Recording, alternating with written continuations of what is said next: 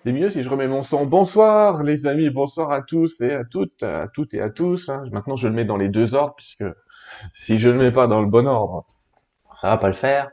Je vous remercie d'être là encore ce soir sur Terre 2 TV. C'est un vrai plaisir de vous recevoir de plus en plus nombreux. Euh, vous êtes inscrits pas mal avec le petit bouton qui est là, là, qui vous demande de vous abonner. Vous êtes maintenant plus de 52 000 euh, inscrits euh, euh, sur le site et je vous en remercie. Ça grandit tout le temps et, et ça, c'est grâce à vous. Je vais commencer mon émission comme d'habitude par remercier ceux qui nous ont suivis la dernière fois. On a parlé de d'astrologie chinoise avec Alain Pedro et vous avez vu la, la rigueur de, de, de cette technique qui est quand même assez particulière euh, et qui pose de vraies questions sur le libre arbitre. Euh, il est débordé, Alain. Il m'a appelé, il vous remercie, mais là, ça y est, il est débordé, donc soyez pas trop pressés, mais vous allez pouvoir le contacter si vous le désirez. Et puis, euh, souvenez-vous, il y a quelque temps, nous avions fait une émission avec Geneviève Delpech que vous avez très bien accueillie. C'était à propos de son livre avec Carl Zéro, dans lequel euh, elle explique à, à lui euh, les, les enquêtes qu'elle mène en termes de médiumité et de voyance, enquête qu'elle mène avec la police. Et ce soir, finalement, je reçois une autre enquêtrice. Mais une enquêtrice un petit peu particulière, on va en parler ensemble. Bonsoir Pascal. Bonsoir Sylvain. Bonsoir Merci. à tous. Merci d'être parmi nous, Pascal. Enquêtrice un peu particulière, je disais, parce que vous enquêtez sur les vies antérieures et que, pour vous présenter rapidement, vous êtes médium, parapsychologue, euh, conférencière, auteur, euh, je- enquêtrice, je dirais que c'est un métier aussi. On va le voir. C'est un véritable métier au bout d'un moment.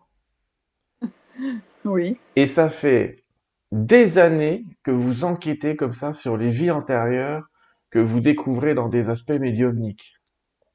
Combien d'années pour nous refaire un peu l'historique? Euh, oula, ça va commencer à faire quelques années. Disons que euh, si je devais mettre tout bout à bout, euh, pff, 35 ans. 35 ans. 35 ans. Ouais. 35 ans et une vie euh, dans les avions quelque part un peu, parce que ça vous a fait voyager un peu partout ces histoires. Alors, oui, parce que euh, ces enquêtes euh, m'ont invité à voyager euh, énormément, mais parallèlement à ça, j'avais un métier quand même qui était euh, hôtesse à Air France. Donc, j'ai travaillé à Air France pendant des années. J'ai arrêté, c'est pas si vieux que ça en fait, hein. j'ai arrêté il y a trois ans parce qu'il y a eu un plan de départ et puis je considérais que j'en avais fait plus que le tour. Et euh, tant que j'étais encore euh, dans une bonne énergie, en forme, j'avais envie de, de, comment dirais-je, de me, de me consacrer maintenant exclusivement euh, eh bien, à mes enquêtes, à mes recherches, à mes travaux. Voilà, ça pour moi c'était vraiment ma priorité absolue. Et euh, parallèlement donc à Air France pendant des années, eh bien j'ai dans un premier temps déjà étudié la parapsychologie.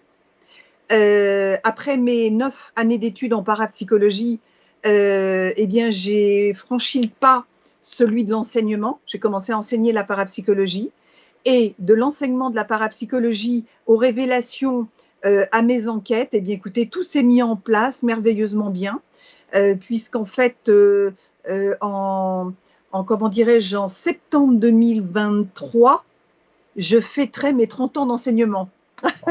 30 Donc, vous ans, voyez, 30 ans d'enseignement. 30 ans d'enseignement en 2023. Et à cela, vous rajoutez, euh, bah oui, ça fait un peu mal, mais c'est la vérité, vous rajoutez 9 ans euh, d'études avec Raymond Réan. On va parler, voyez, on va parler de Raymond Réan tout à l'heure. Et, et tout d'abord, euh, expliquer que en tant qu'auteur, vous avez donc euh, écrit beaucoup de livres. Je les ai pas tous mis sur l'écran, les amis. Aujourd'hui, on va parler particulièrement de celui que vous voyez à droite et qui s'appelle Sur les pas de Mathilde de Toscane aux éditions First. Et je remercie l'attaché de presse des éditions First parce que c'est grâce à lui qu'on est ensemble ce soir. Euh, Olivier, je crois, son prénom. Et C'est oui, grâce à lui, euh, il m'envoie toujours les livres en me disant ça peut peut-être vous intéresser. Oui, oui, certains non, mais le vôtre oui. Il y en a eu d'autres. L'entre-deux vie révélé entre nous, Pascal. J'espère qu'on réussira un jour à, à faire une émission sur ce livre-là parce que ça intéresse plein de gens ce sujet. Bah, Nous, L'entre-deux-vie est sorti il y a 4 ans, ça va faire 4 ans. Et euh, juste en deux mots sur l'entre-deux-vie révélé, mm, en fait, c'est un livre que je me trouvais en fait légitime de l'écrire parce que euh, c'est des années d'études et de recherche, c'est-à-dire de l'évolution de l'âme au moment de la mort jusqu'au moment de la réincarnation. Donc en fait, c'est le fruit de pratiquement 25 ans d'expérience et de recherche sur l'évolution de l'âme dans l'entre-deux-vie. oui. Et ça peut être très intéressant. Ça peut être très intéressant. Chemin d'éternité, Nos vies oubliées, Juliette Drouet, une, destinée. Il y en a d'autres. Vous en trouverez plein, les amis. Mais ce soir, regardez ce livre à droite. Sur les pas de Mathilde de Toscane. Alors, pour le moment, et c'est normal, Mathilde de Toscane, vous ne savez même pas qui c'est. Moi, je dois avouer que je, ce nom traînait quelque part dans ma tête. Donc, vous voyez, je l'ai dû la toucher dans un livre d'histoire, comme beaucoup de gens, mais vous allez voir pourquoi. Et on va voir un petit peu pourquoi tout à l'heure. Et j'allais presque dire pour qui. Mais peut-être, euh, et, pour, et pour démarrer, j'avais dit que on s'offrirait l'occasion de faire un petit hommage à cet homme fantastique qui était Raymond Réan et qui est à la base de vos neuf années d'études en parapsychologie. Alors, pour déterminer à nos amis ce qu'est ce qu'est la parapsychologie, euh, ça reste l'étude de sciences parallèles des capacités de l'esprit. Alors, l'étude, l'étude en parapsychologie, c'est l'étude des développements de ces perceptions extrasensorielles, intuitives, cognitives, sensitives. Et en fait, euh, lorsque j'ai commencé à m'intéresser au paranormal, à la parapsychologie, mmh. ça remonte, donc j'étais très jeune, ça remonte à quelques années. Et effectivement, euh, les premiers livres sur lesquels euh, je me suis arrêtée, c'était les livres de Raymond Réan. Alors déjà, moi, ce que j'aimais chez Raymond Réan, c'est qu'il écrivait déjà les choses très simples. D'ailleurs, je suis très émue de le voir là, comme ça en photo. Hmm. Euh, il écrivait ce que je fais, d'autres peuvent le faire, et ce que je vois, d'autres peuvent le voir. Et pour moi, il démystifiait la notion de pouvoir que beaucoup prétendent détenir. Et ce qui me plaisait chez lui, c'est qu'en fait, il n'y a pas de place à la fabulation ni à l'à peu près. C'est-à-dire que nous menions des expériences et tout de suite, nous savions si c'est juste ou faux. Et ça, on se sent, ça me plaisait parce que euh, c'était très encadré, très structuré. Euh, Raymond, faut quand même pas oublier que c'était un scientifique de formation. Il était ingénieur chimiste, donc en fait, il a fait des études de chimie, etc. Donc en fait, c'était un scientifique de formation. Et c'est vrai que ma rencontre avec Raymond, donc quand j'ai lu ses livres, eh bien je lui ai écrit, je me suis inscrite à ses cours. J'ai été très rapidement euh, comment dirais-je, accepté. Et il se trouve que les premières expériences que nous allons conduire, ce sont les psychométries, puisque mhm. la psychométrie, c'est vraiment la technique de base en parapsychologie, c'est-à-dire c'est le fait de tenir un objet entre ses mains et par son contact et son toucher pouvoir en raconter son histoire, mais également l'histoire de tout ce qui a été en contact avec cet objet. Et euh, donc j'ai commencé à faire à psychométrer, à psychométrer énormément.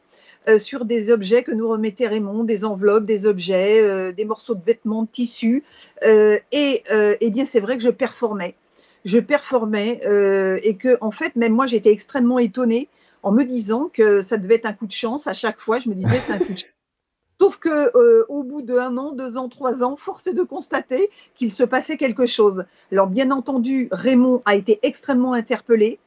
Et, et en fait, ce que j'ai voulu faire, c'est qu'en dehors des cours, je voulais, euh, essayer de comprendre ou de découvrir si ce qui se passait en cours avec Raymond pouvait également se passer euh, à la maison avec des amis.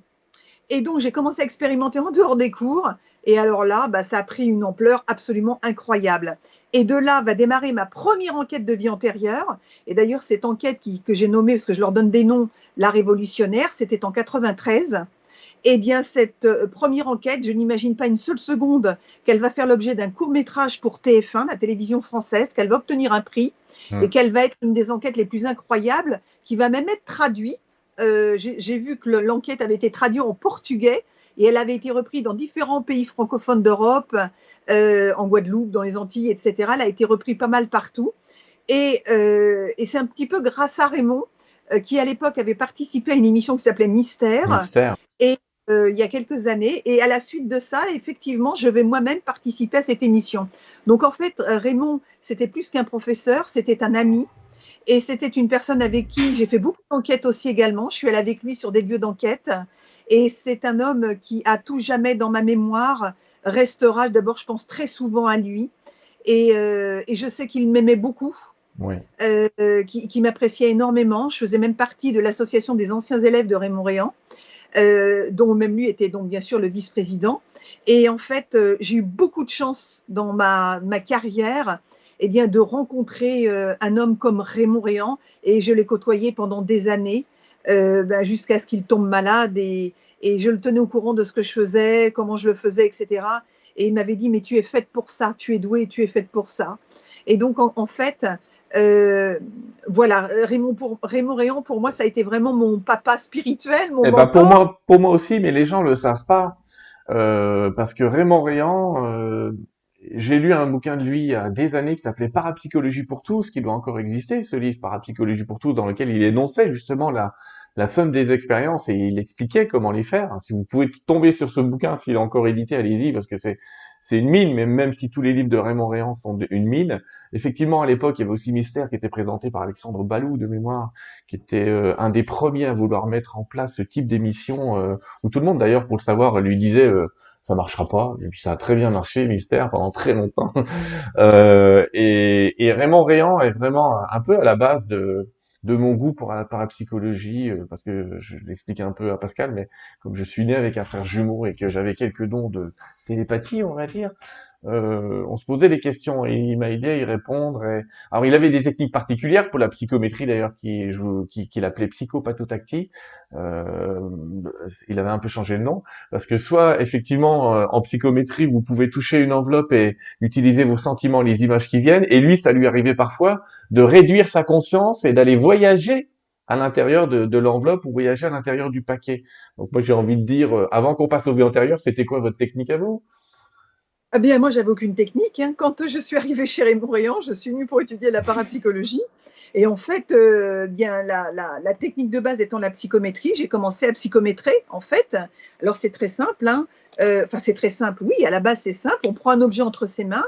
Et en fait, il fallait se poser la question mentalement, c'est-à-dire, en fait, euh, je veux savoir, je veux connaître l'origine de cet objet. Et à partir de cet instant-là, en fermant les yeux, eh bien, je laissais parler mon émotion et j'ai découvert que je fonctionnais à l'aide d'images visuelles, de sons, euh, de sons visuels, etc. Et, au fur et à mesure, j'ai quand même découvert que non seulement je fonctionnais à l'aide d'images auditives, visuelles, sensitives, mais qu'en plus, je voyageais dans l'espace-temps. Ça veut dire que j'étais capable d'aller dans l'espace-temps euh, euh, et de me retrouver, de vivre, à décrire parfaitement et d'être com complètement appelé happé presque dans le lieu où j'expérimentais. Voilà. Donc en fait, euh, tout ça, je l'ai découvert en fait. Hein. Euh, je me suis découverte chez Raymond Réan. Et c'est vrai que ça a été pour moi une très grande révélation, mais surtout la mise en lumière de mes capacités extrasensorielles, mes ESP, extrasensory perception, en mhm. fait, dont j'ignorais absolument tout avant de m'inscrire au cours chez Raymond. Et en fait, je, revois même le sourire de Raymond avant que j'expérimente, dès que on me remettait, et, donc euh, les élèves avaient un temps de concentration, et à l'issue de ce temps de concentration, il, nous il, arrêtait l'expérience et il nous interrogeait. Et en fait, quand mon tour arrivait, et vous Pascal, et je voyais dans ses yeux la lumière, la joie, parce qu'en fait, il était comme un enfant qui allait se régaler pour voir ce que j'allais dire. Et c'est vrai que je me suis complètement découverte. Et c'est pour ça que j'ai voulu expérimenter en dehors des cours. Et j'ai fait ça pendant, je me suis fait tester comme ça pendant neuf ans. Et grâce à Raymond, j'ai connu d'autres scientifiques également. Et en fait, toute ma carrière a été jalonnée de rencontres avec des scientifiques qui se sont tous intéressés de près à mes travaux. Alors, il y en a, alors évidemment, en dehors de Monsieur Réan, en dehors de Raymond, il y, a, il y en a eu d'autres, des amis à lui qui m'a présenté, qui étaient des médecins, des scientifiques, des chercheurs. Et puis, parallèlement à ça, j'ai eu la chance de rencontrer le docteur Jean-Pierre Schnitzer, et mhm. puis surtout le docteur Ian Stevenson aussi également, qui était aux États-Unis, un des pionniers à parler de la réincarnation. Et quand il a été informé de mes travaux il y a quelques années, eh bien, il est venu en France. D'ailleurs, j'ai tout son courrier, tous nos échanges, je l'ai là, c'est dans mes archives, euh, où euh, bah, il voulait me rencontrer parce qu'il trouvait que la façon dont je travaillais, je révélais et je travaillais, il y avait quand même un caractère scientifique dans, mon histoire, sans pour autant que je, sois une scientifique de formation. Donc en fait, euh, voilà, il y a des grands noms qui se sont intéressés à mes travaux et ça continue toujours, parce que je suis soutenue également par des scientifiques, des chercheurs, des historiens euh, qui me soutiennent et me suivent dans mes travaux. Alors on est on est dans la dans la preuve de la réincarnation et, et pour revenir à, à cette histoire, à l'histoire de de ce livre euh, sur les pas de Mathilde de Zoscan. Je répéterai le titre deux, trois fois, les amis, mais c'est parce qu'il est vraiment sympa, ce bouquin. Euh, sinon, je répète pas trois fois dans l'émission. et globalement, il se passe, alors ça a commencé, c'est une histoire longue, en fait, parce qu'elle débute en 2009, cette histoire. Alors, elle débute en 2009. Euh, alors, en fait, c'est contre toute attente, hein, puisque moi, j'ai plutôt... je dirais, euh, je m'intéresse plutôt aux autres qu'à moi-même. je préfère m'intéresser aux autres, voilà. Et en fait, en 2009, euh, pour remettre dans un contexte précis, il se trouve qu'une de mes élèves à l'époque avec qui j'avais déjà travaillé me fait la proposition suivante. Elle me dit, écoutez Pascal, j'ai un projet à vous soumettre. J'aimerais que vous puissiez remonter l'itinéraire de mon âme sur 2000 ans de vie. Nous partirions de l'époque du Christ jusqu'à maintenant, donc c'est-à-dire 2000 ans d'itinéraire d'âme d'une vie. Et elle me dit, j'aimerais beaucoup que vous puissiez remonter cet itinéraire. De là, je lui dis, écoutez, votre projet, il est superbe, mais vous avez quand même conscience qu'on en a au moins pour, pour on va s'en coller pour des années de travaux et de recherche et d'enquête. Mhm. Et elle me dit, écoutez, c'est pas grave, moi, je vous ai rencontré. Elle me dit, je ne vous lâche pas, et si vous acceptez, on le fait. Et donc, euh, le défi va être lancé et on va le faire. Juste pour la petite histoire, et je referme la parenthèse, cela nous demandera 15 années de travail euh, et j'aurai terminé de faire ce travail au bout de 15 ans. Ça, j'aurai l'occasion d'en reparler une autre fois parce que c'est de la pure dentelle euh, avec tout le protocole qui va avec. Mais je reviendrai sur le protocole après. Donc, il se trouve qu'en 2009, je suis en train de lui révéler une vie euh, cette vie se passe au XIe siècle et euh, cet extrait-là va complètement tout bouleverser quelque part ma vie. C'est-à-dire, en fait, euh, il faut savoir une chose, c'est lorsque je suis concentrée, j'ai les yeux fermés, j'ai un foulard que je mets devant les yeux, j'ai pas mes lunettes, je mets un foulard devant les yeux et on, on, lance un enregistreur. Et là, je parle, je parle, je parle, je parle, je parle pendant une heure, deux heures, trois heures. On ne m'interrompt pas et je parle. Pourquoi? Parce que là où je suis, je vais, être, je vais voyager dans un espace-temps et je vais décrire, je vais avancer, je vais marcher, je vais écouter ce que les gens disent, etc. etc. Bien. Et il se trouve que pendant cette euh, révélation, je suis propulsée dans l'espace-temps de cette femme qui a vécu au XIe siècle. Je me retrouve dans un temple. Et ce temple, c'est alors cet extrait-là va être important. Je me retrouve dans un temple et ce temple-là, euh, il est en terre sainte je le décris, et, euh, je vois que cette, euh, cette, femme entre dans le temple et parle à une femme en lui demandant, euh, comment dirais-je, l'asile en fait, en lui demandant quelque part l'asile. Donc elle parle à une femme que moi je vois de dos. Cet élève, l'élève donc est face à elle et je traduis la conversation entre l'élève et cette femme que je vois de dos. Bien. La discussion, la discussion, comment dirais-je, euh, se fait entre les deux. Et cette femme que je vois de dos, elle m'interpelle. Elle m'interpelle pourquoi? Parce que je ressens en elle une énergie, une force. Euh, j'entends qu'elle est liée à la chevalerie. Euh, j'entends beaucoup de choses sur, sur cette femme et on me donne tout un tas de messages, tout un tas d'informations qui, moi, en tout cas dans l'émotionnel du moment où je suis, m'interpellent. Et donc, ce que je décide de faire à ce moment-là, vu que je suis derrière elle, eh bien, comme je suis dédoublée dans l'espace-temps, je décide de la contourner et de me mettre face à elle pour voir le visage qu'elle a. Sauf qu'à ce moment-là, j'ai un choc. J'ai un choc pourquoi? Eh bien parce que en regardant cette femme, je me reconnais. Et ça, ça ne m'était jamais arrivé auparavant. J'ai un tel choc que je réintègre mon corps physique. L'émotion est telle que j'explose, je suis en larmes. Très délicatement, l'élève va mhm. poser sa main sur la mienne en me disant Pascal, comme je suis heureuse, il était temps enfin que vous parliez de vous. Moi, je suis complètement bouleversée. J'essaie de reprendre le fil, mais j'avoue que c'est très difficile pour moi de me retrouver de nouveau là-bas. Toujours est-il que euh, l'époque, cette femme, ce qui va être. Et heureusement que j'ai reçu le message la concernant avant de voir que c'était moi, eh bien, je peux vous dire que ça fait un, drôle de choc. Et en fait, ce qui va se passer, Sylvain, c'est qu'à l'issue de, de cette révélation, donc cet élève va retranscrire, bien entendu, cette vie, moi, j'ai une trouille, mais une trouille de dingue. C'est-à-dire, en fait, je ne me sens ni à la hauteur, je ne me sens pas capable, je ne me sens pas de taille, c'est du trop lourd pour moi, je décide volontairement d'oublier ce que j'ai vu. Et je vais le faire pendant deux ans. C'est intéressant et on peut même faire une précision que vous n'étiez pas jamais vraiment à la recherche de vos propres vies antérieures à vous dans vos recherches. Alors, euh, alors Sylvain, il faut savoir une chose, c'est que je n'ai jamais souhaité remonter dans mes vies antérieures pour une raison simple, par honnêteté, tout simplement par honnêteté intellectuelle. Je sais qu'il y a des périodes qui m'attirent plus que d'autres, ça c'est mmh. une certitude, mais par honnêteté intellectuelle, je ne le voulais pas. En revanche, j'avais dit que si d'aventure le destin me propose ou me fait des propositions, je serais à l'écoute. Bien. Revenons donc à cette. Deux ans de sourdité, donc, et après, on repart. Mais parce que j'étais pas prête. Il faut avoir cette honnêteté de le dire, voilà. Et puis, je préférais m'occuper des autres et peut-être que ce qui allait se passer, j'étais pas prête à le gérer à ce moment-là. Faut faut dire la vérité aussi. Et donc, deux ans plus tard, je fais un voyage en Belgique, à Bruxelles plus exactement. Et là, ça rebascule dans le temps. Pourquoi? Parce que on est au bar de l'hôtel et, euh, et, là, on est voilà avec, je suis avec des amis.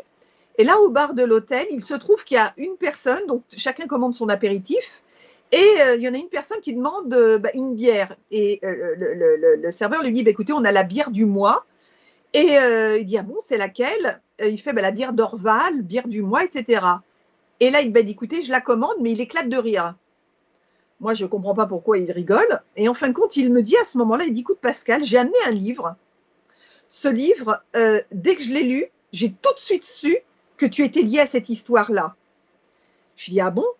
Euh, Et pareil, il me parle d'un livre qui s'appelle Le livre de l'amour de Kathleen McGowan. Mais à l'époque, quand il m'en parle, je, je percute pas. C'est en Italie que je vais percuter deux ans plus tard. Et en fait, euh, donc là, on est en 2011, quand ça va se passer, euh, ce voyage en Belgique. Et là, effectivement, je vais. Euh, il me raconte, il me dit Connais-tu l'abbaye d'Orval? Je fais Non, pas du tout. Il me dit C'est l'histoire d'une femme qui s'appelle Mathilde Toscane et je suis sûre que tu as un lien avec elle. Et là, je lui dis Ah bon, mais. Et il me raconte l'histoire de Mathilde Toscane. Et il me raconte cette fameuse légende qui dit que Mathilde Toscane, donc qui était à l'origine de la construction de l'abbaye d'Orval, un jour, alors qu'elle se promenait avec ses gens dans la vallée, elle perd son anneau de mariage. Et là, elle est en panique absolue et elle demande à ses gens de l'aider de retrouver son anneau parce qu'elle a peur que son mari euh, euh, y ait des représailles. Et la légende dit qu'une truite, donc qui est allée dans l'eau, a posé sur sa, son nez l'anneau est sorti de l'eau avec l'anneau et lui a rendu son anneau. Donc Mathilde récupère son anneau et à ce moment-là, euh, Mathilde Canossa va dire que ce Val est d'or pour m'avoir rendu mon anneau. Et c'est pour ça que le Val d'or deviendra Orval. Mhm. Alors j'écoute toute cette histoire avec beaucoup d'intérêt et, euh, et en même temps, ça commence dans ma tête à travailler. Mais surtout, je commence à me souvenir que deux ans plus tôt, j'avais fait la révélation donc euh, à cet élève et me revient les révélations de cette femme euh, pour lequel j'avais complètement bloqué pendant deux ans et qui vivait donc au XIe siècle, la chevalière, etc.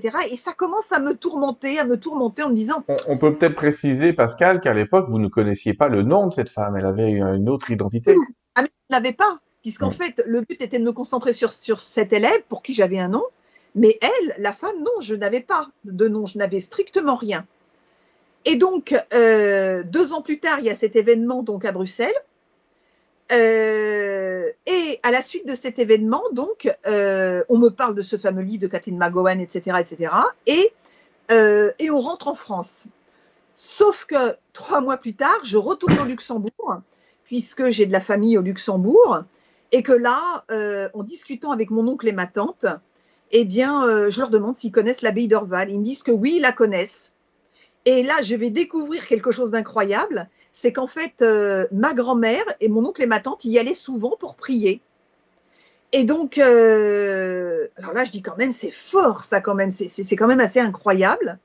Et donc, je décide, j'en parle à mon oncle. Mon oncle me dit, Pascal, veux-tu que nous y allions? Je lui dis, écoute, je veux bien. Il me dit, alors c'est parti. Et au moment où il me pose la question, on tourne dans une rue cette rue s'appelle rue de la Croix. Je trouve que le signe est un peu fort. Et on arrive à l'abbaye d'Orval. À l'abbaye d'Orval, euh, j'entre avec ma tante dans l'abbaye et je dis, je racontais de l'histoire dans la voiture, donc mon oncle et ma tante se passionnent. Mhm. Et je dis, j'ai envie d'aller à cette fameuse fontaine Mathilde, là où elle, aurait, elle a perdu son anneau. Et là, on arrive à la fontaine Mathilde avec ma tante. Et là, je me mets un peu comme en prière devant cette fontaine en disant, euh, bien écoutez, si vraiment j'ai un lien avec cette histoire et avec Mathilde, faites-moi un signe. Donc, je mets les mains le long de mon corps, face au soleil, la fontaine est devant moi, et là, euh, rien ne se passe de particulier. Et donc, euh, je rouvre les yeux, je regarde l'eau de la fontaine, je dis, bon, bah, je ne vais pas quitter cette fontaine sans la toucher. Mmh. Donc, je m'accroupis, mes doigts, au moment précis où ma main prend contact avec l'eau de la fontaine, les cloches de l'abbaye se mettent à sonner de toute force. À un tel point, c'est que j'ai enlevé ma main en toute vitesse, pensant que j'avais déclenché quelque chose. Et donc, c'est à partir de là où je me suis dit, OK, OK, OK, je vais prendre l'affaire au sérieux. Et du coup, un voyage va être fait en Italie sur deux autres enquêtes, dont celle de Mathilde. Et c'est dans ce voyage en Italie où on va me reparler du livre de Kathleen McGowan, le livre de l'amour, donc, parce que une des personnes pour qui je mène une enquête a l'intime conviction que Mathilde Toscane, c'est moi. Donc, en fait, je me rends compte qu'il y a plusieurs personnes dans mon entourage qui convergent tous vers Mathilde. Et là, je prends vraiment l'affaire au sérieux. Et la deuxième fois qu'on me remettra ce livre entre les mains, là, je vais faire une chose incroyable, c'est que je vais prendre le livre donc de Kathleen McGowan entre les mains, et en fait, comme j'ai l'habitude de faire, je vais l'ouvrir une première fois au hasard, puisque Valérie, c'est son nom, c'est elle qui insistait pour que je, m'intéresse à ce livre. Je l'ouvre une première fois au hasard et là, l'auteur dit qu'elle termine d'écrire un livre un 17 mai alors qu'elle est à Chartres. Or, le 17 mai, c'est le jour de ma fête, la Saint-Pascal. Et Chartres, j'ai vécu un événement incroyable à Chartres, que je raconte d'ailleurs dans, le livre. Là, je me dis, c'est peut-être une coïncidence. Donc, je ferme le livre, je le rouvre une deuxième fois. Et là, je suis troublée. Pourquoi? Parce que l'auteur, Kathleen McGowan, explique comment elle a rencontré et elle a fait la connaissance de Mathilde Toscane, eh bien, ce que raconte l'auteur, c'est exactement mot pour mot les mêmes conditions et de la même manière où pour la première fois, je vais rencontrer Mathilde Toscane sans savoir que c'est Mathilde Toscane. Ça va se passer quasiment le même mois à Rome, à la basilique Saint-Pierre. Et là, je me dis, là, c'est quand même énorme. Parce qu'avant 2009, en 2007, je vais faire un voyage à Rome avec des amis et je vais découvrir une statue dans la basilique Saint-Pierre. Et je vais me poser beaucoup de questions parce que cette statue représente une femme qui tient la tiare papale dans son bras, les clés de Saint-Pierre. Et moi, ma question était de me dire, mais qui est cette femme pour être représentée comme ça au Vatican? Mais sauf que le temps passe et je ne m'y intéresse pas.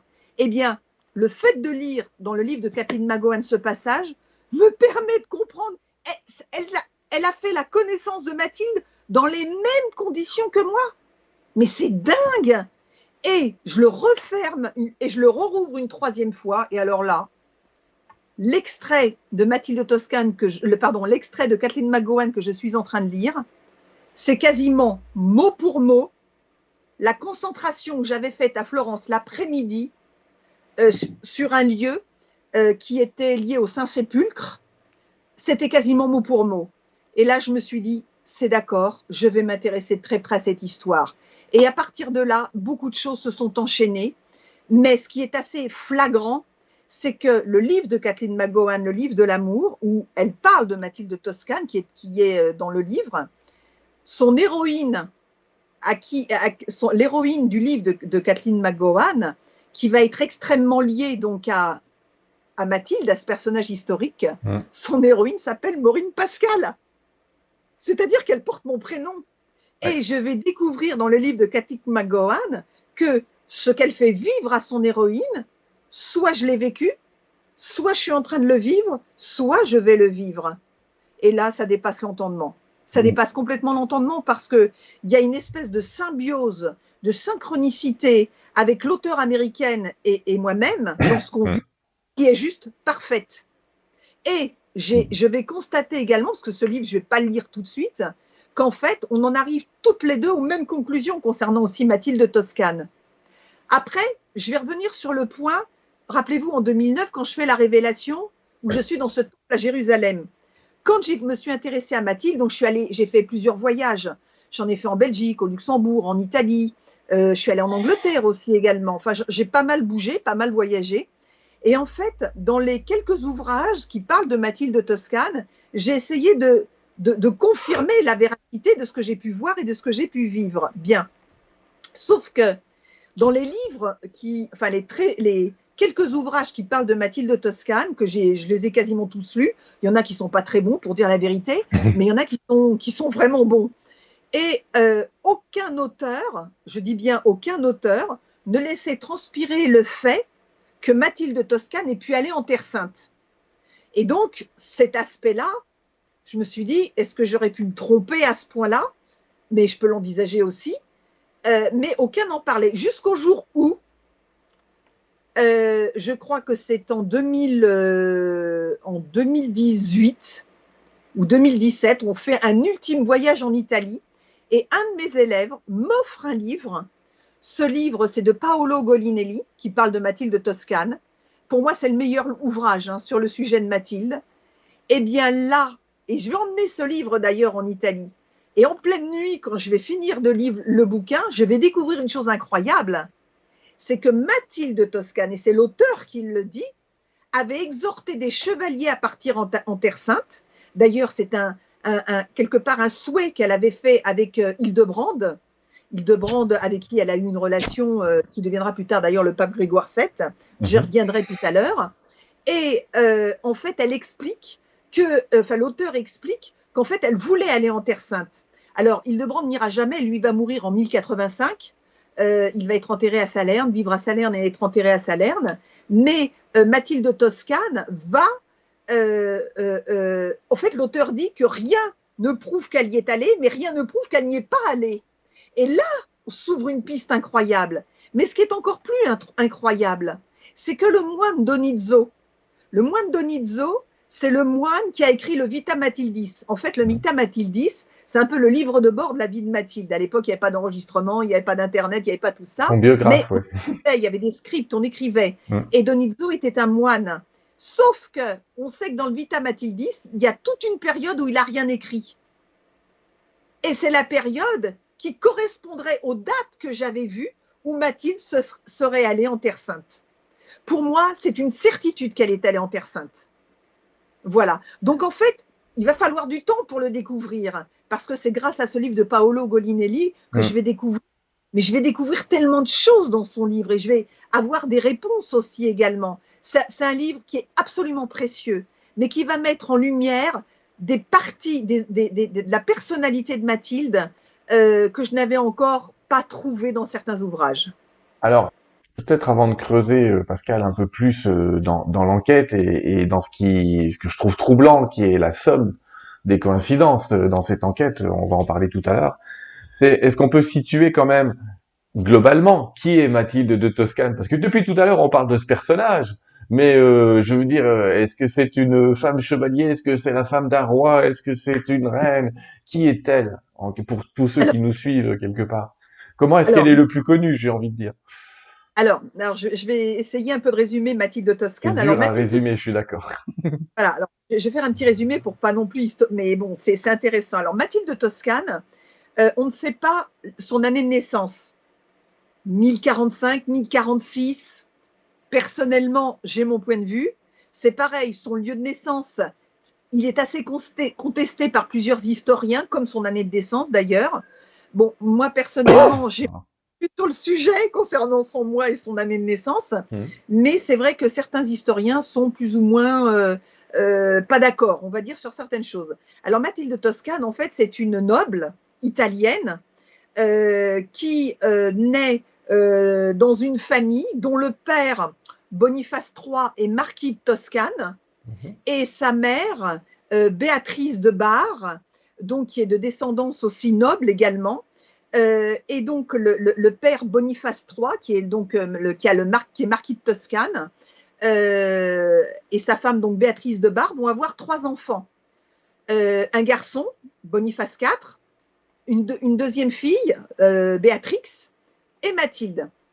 Donc en fait, c'est une noble du XIe siècle, du Moyen Âge.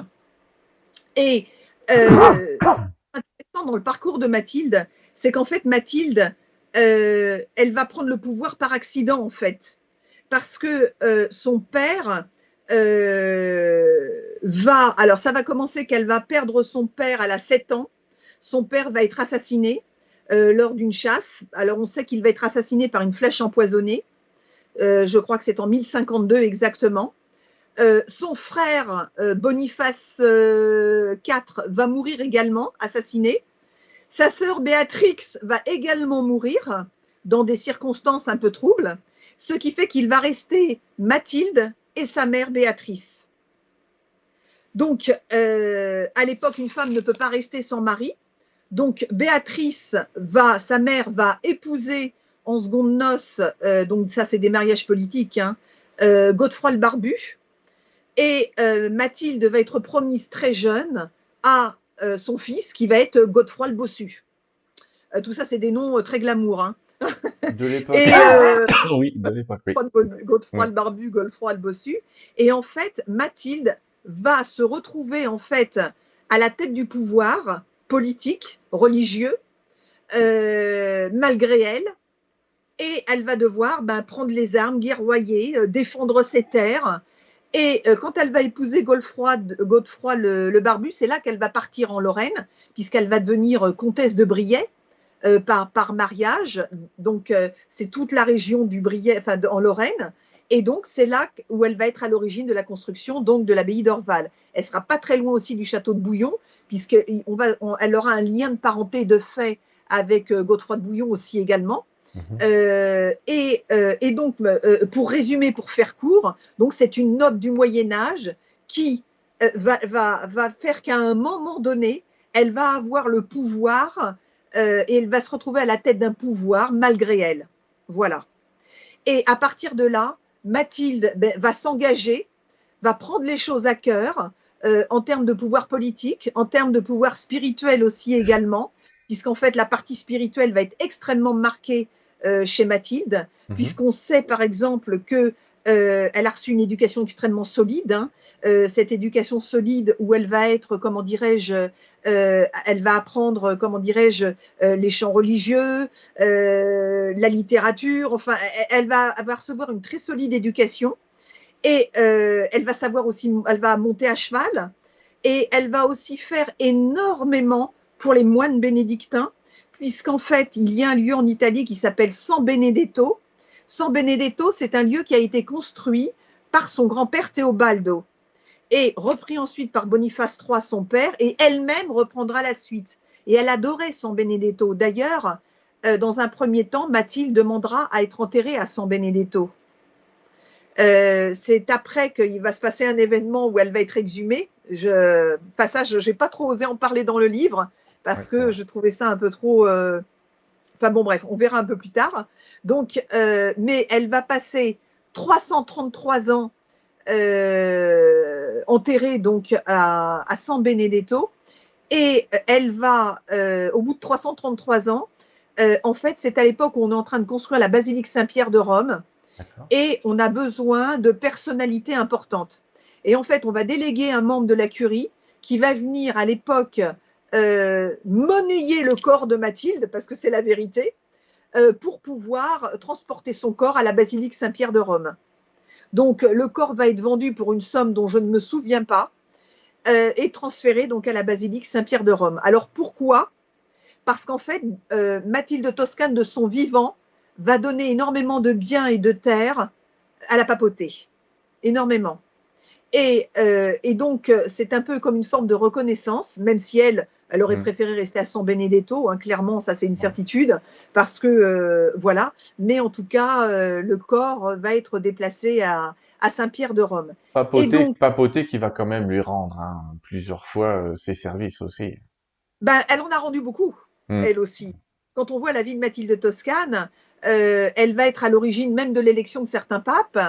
et, il y a un pape tout particulièrement qu'elle va énormément soutenir, c'est Hildebrand, celui qui deviendra d'ailleurs Grégoire VII, qu'elle va énormément souffrir. D'ailleurs, la réforme grégorienne vient de lui, euh, de, Grégoire VII.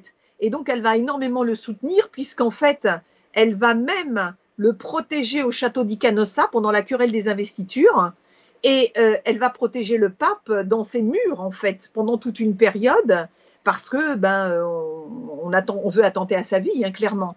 Donc, en fait, euh, Mathilde Toscane va réunir, va toujours être fidèle au pape et va réunir, euh, comment dirais-je, tous ses moyens, tout ce qu'elle peut. et d'ailleurs, beaucoup de chevaliers vont la suivre aussi également. Mhm. Et d'ailleurs, quand elle deviendra veuve après le, le décès de Godefroy le Bossu, elle rentrera donc en Italie et, euh, et elle va s'investir dans la vie politique, publique, et elle va faire énormément pour les religieux aussi également, puisqu'on sait que euh, San Benedetto va devenir un des premiers centres d'enluminure du Moyen Âge, et ça c'est énorme. Euh, et de la même manière, elle va aussi euh, s'investir. Alors évidemment, tout ce que je suis en train d'expliquer pour essayer de résumer un peu la vie de Mathilde Tosgane, euh, va mettre aussi en avant aussi son aspect spirituel. Oui puisque Mathilde Toscane, et là encore, je vais découvrir qu'en 2008, je vais faire un voyage, de, début 2009, un voyage en Angleterre, à Canterbury plus précisément. Et à Canterbury, je vais avoir une révélation dans la crypte euh, de la cathédrale de Canterbury, où, et c'est là qui est étonnant, et c'est bien avant Mathilde Toscane, où là, j'ai une lecture absolue dans la crypte, où je me vois venir euh, à la cathédrale de Je sais que c'est au Moyen Âge, je sais que je suis une femme, et je viens et je rencontre des hautes autorités religieuses, et il y a tout un récit là-dessus. Mais ça, je vais m'en souvenir qu'à la fin de l'écriture de mon livre, en mai 2020. Et quand, parce que je vais lire des, euh, on va m'envoyer des informations sur Enseigne de Canterbury. Je dis, c'est bizarre, Enseigne de Canterbury, ça me dit quelque chose. Et du coup, je vais reprendre mon dossier de Canterbury de, de, de début 2009 je vais reprendre toutes mes notes parce que tout est conservé dans mes archives. Et là, je me suis dit, mais c'est pas possible. En 2009, sans savoir, j'étais aussi déjà sur les traces de Mathilde, puisqu'en fait, on va découvrir que Mathilde Toscane avait un lien très particulier avec Anselme de Canterbury. Et le lien était fort, puisqu'en fait, il va y avoir euh, entre eux une relation extrêmement spirituelle c'est même pas religieux, c'est spirituel, puisque Anselme de Canterbury, et c'est là où ça va être très étonnant, écrivait des poèmes dédiés à Marie-Madeleine qu'il écrivait à Mathilde. Et Mathilde écrivait aussi des poèmes à Anselme de Canterbury. ça veut dire qu'il y avait une correspondance entre eux sur la notion du sacré qui était extrêmement importante. Une, histoire, une histoire très liée, ouais. Ah non, mais c'est énorme, mais c'est énorme moi, ça va me permettre aussi de comprendre pourquoi dans cette vie-ci, bien avant Mathilde, je m'intéresse déjà depuis 25 ans à la vie de Jésus et de Marie-Madeleine. J'ai des gros travaux que je publierai d'ailleurs. Oui, il y, a de quoi dire. oui, oui, oui, j'ai de quoi dire sur le sujet. Mais ça va énormément me troubler, puisqu'en fait, je vais faire aussi des révélations sur Canterbury, sur le lieu de Canterbury, et tout va prendre son sens. Alors, Revenons un peu à, à, ce qui vous lie à, à Mathilde, c'est-à-dire euh, quelque part, on va revenir un peu à l'enquêtrice, c'est-à-dire vous partez en Italie. Alors on précise que quand vous partez faire une enquête, partez pas toute seule, ce qui pourrait suggérer que la somme des coïncidences dont on va parler, qui sont quand même assez fabuleuses, euh, n'est pas extraite que de votre euh, esprit, voilà, perdu. Vous partez avec une petite équipe. Il y a des gens qui vous suivent. Alors, il faut savoir que des enquêtes, ça va faire 30 ans que j'emmène des enquêtes, hein, donc ce c'est pas récent. Et lorsque je pars en enquête, j'ai toujours une équipe avec moi. On est entre 8, 9, 10, 12 personnes, ça dépend. Et pendant cette enquête, eh bien, euh, on filme, on enregistre, on rencontre des gens. Ça veut dire que ce que je vis, tout le monde le vit. Voilà, tout le monde le vit de la même manière. Et là où ça dépasse l'entendement, et là, dans le cas de Mathilde, puisqu'on parle de Mathilde de Toscane, parce que je pourrais vous parler de plein d'autres choses aussi également, mais dans le cas de Mathilde de Toscane, ce qui va être mais hallucinant, c'est que un des premiers voyages que je vais faire en Italie pour Mathilde, j'entends, hmm. ça veut dire que sur les lieux où je vais, les gens me reconnaissent. Ça, c'est ce qu'on voit dans le bouquin régulièrement. Régulièrement, des gens viennent vous voir en disant vous êtes Mathilde, c'est Mathilde, c'est elle. Et on n'imagine pas quelqu'un au quotidien spontanément regarder quelqu'un et dire tiens euh, ça c'est la réincarnation d'Henri IV dont on parlera peut-être tout à l'heure. Mais globalement tiens euh, et là spontanément les gens viennent vous voir et ça leur paraît une évidence. Alors mais c'est pas, pas, pas forcément tout de suite parce que vous allez leur dire que vous enquêtez sur elle mais parce que eux font le rapprochement. Alors en fait ça dépend. Là par exemple quand je pense quand j'arrive à San Benedetto euh, on enquête pour San Benedetto. D'ailleurs, la veille du départ en Italie, je découvrirais par hasard, je l'avais pas vu, mm. les 900 ans de la mort de Mathilde. C'était en 2015. Je fais alors là, la coïncidence, elle est forte d'avoir organisé un voyage euh, sur les 900 ans anniversaire de, la mort de Mathilde. Vous n'auriez pas pu y aller pour le millénaire. Et donc, l'histoire, c'est qu'en fait, moi, quand je pars en enquête, j'y vais pas au petit bonheur la chance. Tout à l'avance est répertorié. Ça veut dire que tout à l'avance est prévu, euh, euh, calé, on sait ce qu'on va faire tel jour, tel jour, tel jour, etc. Bien. Et là, on arrive à San Benedetto, d'ailleurs, pour le petit clin d'œil, puisque j'ai l'enregistrement, quand on arrive à San Benedetto, on est accueilli par les cloches de l'abbaye. C'est-à-dire que dès qu'on sort des véhicules, blam, blam, blam, ça sonne de partout. Je fais, ben, déjà, on est bien accueilli.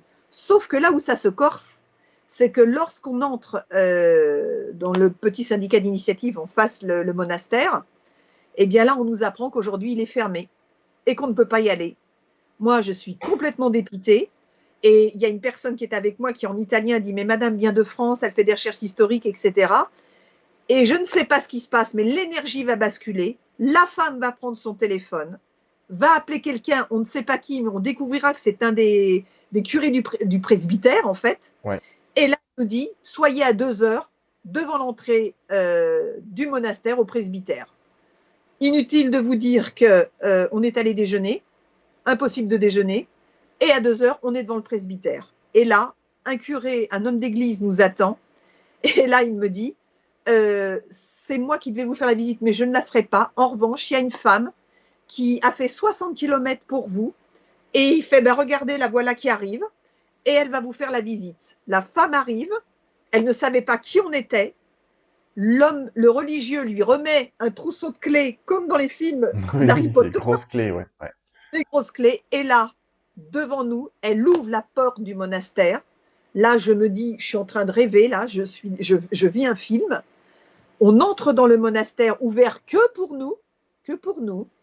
Et au bout d'une heure et demie de visite, cette femme qui n'arrêtait pas de me regarder, de me parler, qui essayait de me parler en français, alors que je prends la pause devant le cénotaphe de Mathilde et le tableau de Mathilde et Toscane, elle n'en peut plus, elle n'en peut plus, et elle dit, mais regardez-la, elle est revenue à la vita, à la vita, c'est elle, c'est Mathilde de Toscane. Moi, je garde mon calme et je lui dis, mais pourquoi vous dites ça, madame? Elle me dit, parce qu'il n'y a qu'à vous regarder. Vous avez le même nez, le même physique, le même port, le même ci, le même là, etc. Vous êtes Mathilde de Toscane. Et donc, je m'approche un peu plus, je dis, mais vous avez déjà dit ça à quelqu'un? Et là, elle s'énerve. Elle dit, mais enfin, mais absolument pas, pas du tout. Je n'ai jamais dit ça à qui que ce soit, mais il n'y a qu'à vous regarder, c'est d'une évidence. Et là, elle va me remettre, euh, on va traverser le monastère, elle va m'expliquer que Mathilde, eh bien, c'est toute sa vie, en fait, qu'elle connaît parfaitement la vie de Mathilde de Toscane. Et en sortant, donc elle va nous emmener dans des dédales du monastère qui est absolument immense. Je vais même accéder au lieu le plus ancien de l'abbaye que Mathilde a réalisé et là, j'ai cru que j'allais faire un malaise, parce que là, c'était juste incontrôlable physiquement en termes d'énergie. Et elle va me remettre euh, dans un des lieux euh, de, l'abbaye. Elle va demander de me tendre les mains. Et là, elle va me remettre sur les mains une grenade. La grenade qui est le fruit et, le symbole même de Mathilde de Toscane. Et là, il va se passer une scène absolument incroyable que je décris dans le livre. Et à partir de là, elle me fait promettre qu'il faut qu'on reste en contact et il faut qu'on se revoie. Eh bien, le soir à l'hôtel, les, élèves sont, ils ont plus de mots, pas le groupe, l'équipe, en se disant, mais ben, j'ai dit, écoutez, je crois qu'on a atteint le, dès le premier jour, on a fait fort, sauf que le lendemain, au château d'Icanossa, ça recommence. Ça recommence au château d'Icanossa, où arrivé en haut du château, euh, après avoir pris mes billets d'entrée, la guide, le guide, non, c'est un homme, euh, va me demander les billets. Je, je lève la main en disant c'est moi qui les ai. Il me fait non, non, non, non, non, non, non. il me fait comprendre en italien qu'il ne les veut pas. On entre dans une partie qui n'était pas en ruine, qui avait été reconstituée. Et là, il me dit Qui êtes-vous? Qu'est-ce que vous faites là? Alors je lui dis écoutez, je viens m'intéresser euh, à la vie de Mathilde de Toscane. Voilà, donc on est toute une équipe. Et là, il me fait mais c'est vous, Mathilde de Toscane. C'est vous, vous êtes Mathilde de Toscane. Et là, ça recommence. Ça recommence. Ça veut dire en fait, là, je lui dis mais pourquoi vous dites ça? Le groupe, mais rigole presque parce qu'il y a un moment donné, c'est nerveux. Il y a presque de quoi rire. Et là, il me dit, mais il n'y a qu'à vous regarder le même nez, le même si. Ça recommence comme la veille. Et alors que je me trouve dans une partie des ruines du château d'Icanossa, et je suis en compagnie d'une des personnes qui est concernée par cette enquête aussi également, un couple de touristes allemands entre, me voit et dit C'est elle, c'est Mathilde de Canossa, c'est elle. Et là, comment, comment dire Je suis. Euh, euh, je me dis, mais c'est un gag, c'est pas possible. Et en fin de compte, mon histoire va être comme ça tout le temps, en permanence, où les gens, sur les lieux, vont me reconnaître, vont me nommer comme étant la réincarnation de Mathilde de Toscane. Et sans le savoir d'ailleurs au château di Canossa, je vais aller m'installer sur une partie des ruines et le guide me dira, euh, après que j'ai eu terminé ma concentration, il m'a dit Pasquale, parce que je lui ai donné mon vrai nom, il m'a dit, vous vous êtes inscrit sur le lieu le plus historique de l'histoire de Mathilde Canossa. Est-ce qu'on est en train de parler de ce lieu? De droite où je suis assise. Euh, voilà, c'est celui-là. C'est celui-là. Eh bien là, c'est là où Henri IV, l'empereur germanique, est venu demander la levée de l'excommunication dont il était frappé auprès de Grégoire VII et de Mathilde Canossa. Sans le savoir, je m'étais assis à l'endroit le plus important de l'histoire. Et sur l'autre photo, euh, cette photo d'ailleurs, je ne sais pas qu'on prend en photo à ce moment-là. Je suis en train de monter et d'arriver à Canossa, donc je suis pleine d'émotions. J'ignore totalement qu'on prend en photo. Et d'ailleurs, euh, ce qu'il faut savoir, c'est que quand je quitterai Canossa, euh, on, me, on me saluera et on me fera des révérences en me disant Bella donna, Bella donna, en me faisant des révérences. Et là, c'est juste énorme parce qu'on se dit c'est improbable ce genre de choses. C'est où est la caméra Où est la caméra? Parce que c'est improbable. Et toute mon enquête pendant des années, ça ne sera que ça.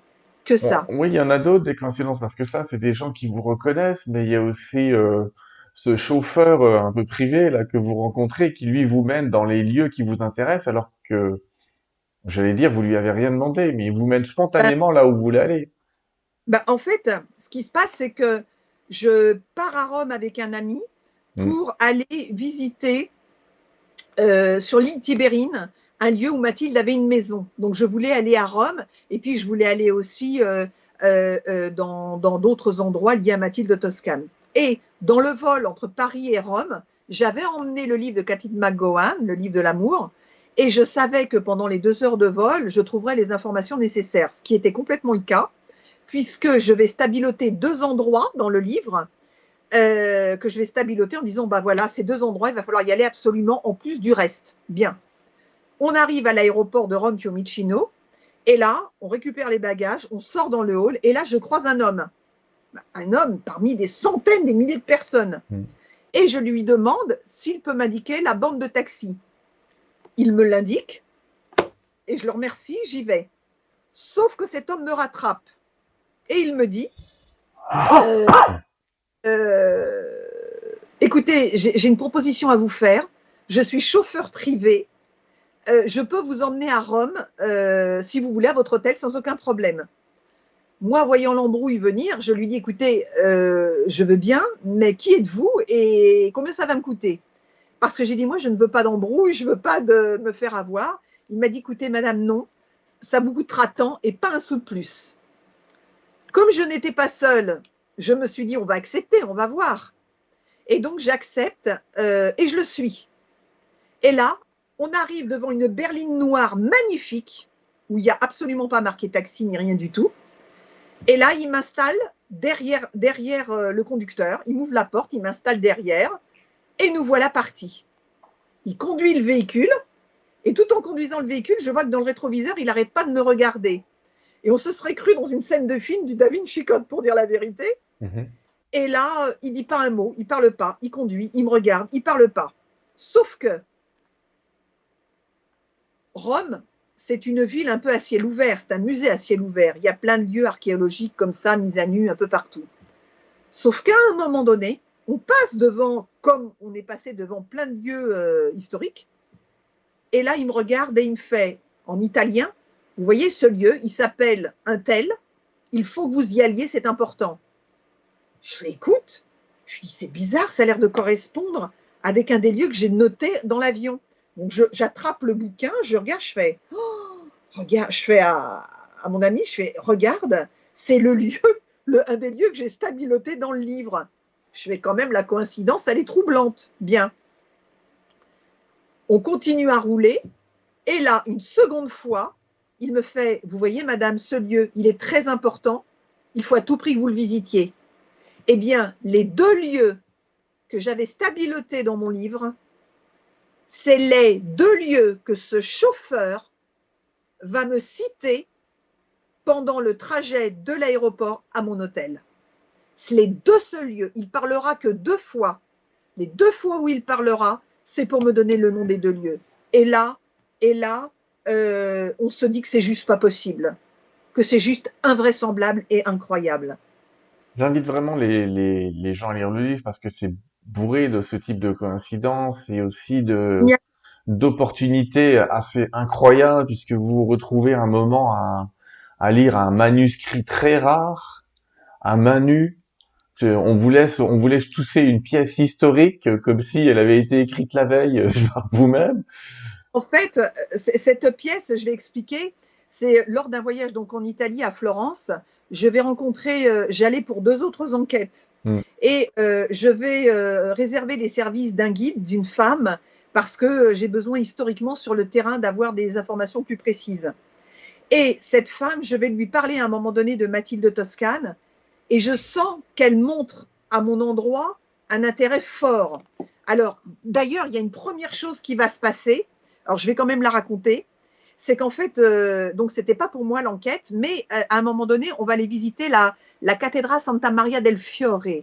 C'est une cathédrale euh, dans Florence qui était importante et qui était liée à la personne pour qui je menais l'enquête. Et l'enquête se termine dans la cathédrale, et donc je demande à Maria, mon guide, je lui dis écoutez Maria, si vous, avez des informations sur Matilda di Toscane, si vous pouvez, etc. Je lui pose des questions. Et là, elle marque un temps d'arrêt et elle me dit, écoutez, suivez-moi. Et là, à l'arrière de la cathédrale, elle va m'emmener euh, vers un escalier. Nous allons descendre en sous-sol, prendre un ticket, et là, on va tomber dans des ruines, sous la cathédrale Santa Maria del Fiore, sous dans des ruines, un dédale de ruines. Mhm. Et donc, on enjambe les ruines, on va dans les dédales de ruines, et à un moment donné, elle va me montrer, on va s'arrêter devant un pan de mur, un pan de mur dans lequel il y a un rond avec une grande croix à l'intérieur. Et là, elle me dit en italien que là où je suis sont, étaient les anciens appartements de Mathilde Toscane. Je fais Ah ouais, quand même Et c'était lié à un lieu qui s'appelait Santa Reparata, mhm. à l'époque de Mathilde Toscane. Et elle me dit Voilà, vous êtes sur les lieux. Et là, je fais, mais c'est dingue, c'est dingue. Donc, je la remercie vivement. On sort de la cathédrale Santa Maria del Fiore. Mais qu'est-ce que je vais découvrir? Écoutez bien la synchronicité. C'est que le premier jour d'enquête, nous allons déjeuner dans un restaurant. Restaurant que le groupe me demande de choisir. Donc, je vais choisir un restaurant. Et ce restaurant que je vais choisir, en fait, euh, sans savoir, était sur l'emplacement des anciens appartements de Mathilde. Quand vous savez qu'à Florence, des lieux de restauration, il y en a pléthore. Eh bien, c'est quand je sortirai de Santa Maria del Fiore, je me rends compte que le premier restaurant où nous avons déjeuné, j'étais, que j'ai choisi sur les anciens appartements de Mathilde. Incroyable. Alors, ce qui va se passer, c'est que comme on doit revoir Maria le lendemain, parce qu'on doit se rendre dans le village d'Avanci euh, pour euh, Léonard da Vinci, justement, eh bien le lendemain, elle va m'apporter des documents, euh, Maria, et, elle me dit à la fin de la journée, elle écoutez, voilà Pascal, ces documents-là sont référencés. Si vous voulez aller aux archives archiépiscopales de Lucca, si vous y allez le vendredi, vous pouvez y aller sans rendez-vous et vous pourrez consulter, voilà les références euh, des archives. Inutile de vous dire que le soir même, je dis au groupe, j'ai écouté, est-ce que vous êtes d'accord? On intervient, on, enfin, on, intercale les journées d'enquête et on part à Lucca. Tout le monde me dit oui. On prend le train de Florence, on part à Lucca. Arrivé à Lucca, tout était très timé et on cherche les archives archiépiscopales euh, qu'on a un petit peu de mal à trouver. Finalement, on les trouve, les archives. J'entre dans les archives, le, bureau, le bâtiment des archives. Là, je demande à une femme, j'ai écoutez, voilà, je lui montre mon document, j'aimerais consulter ce document.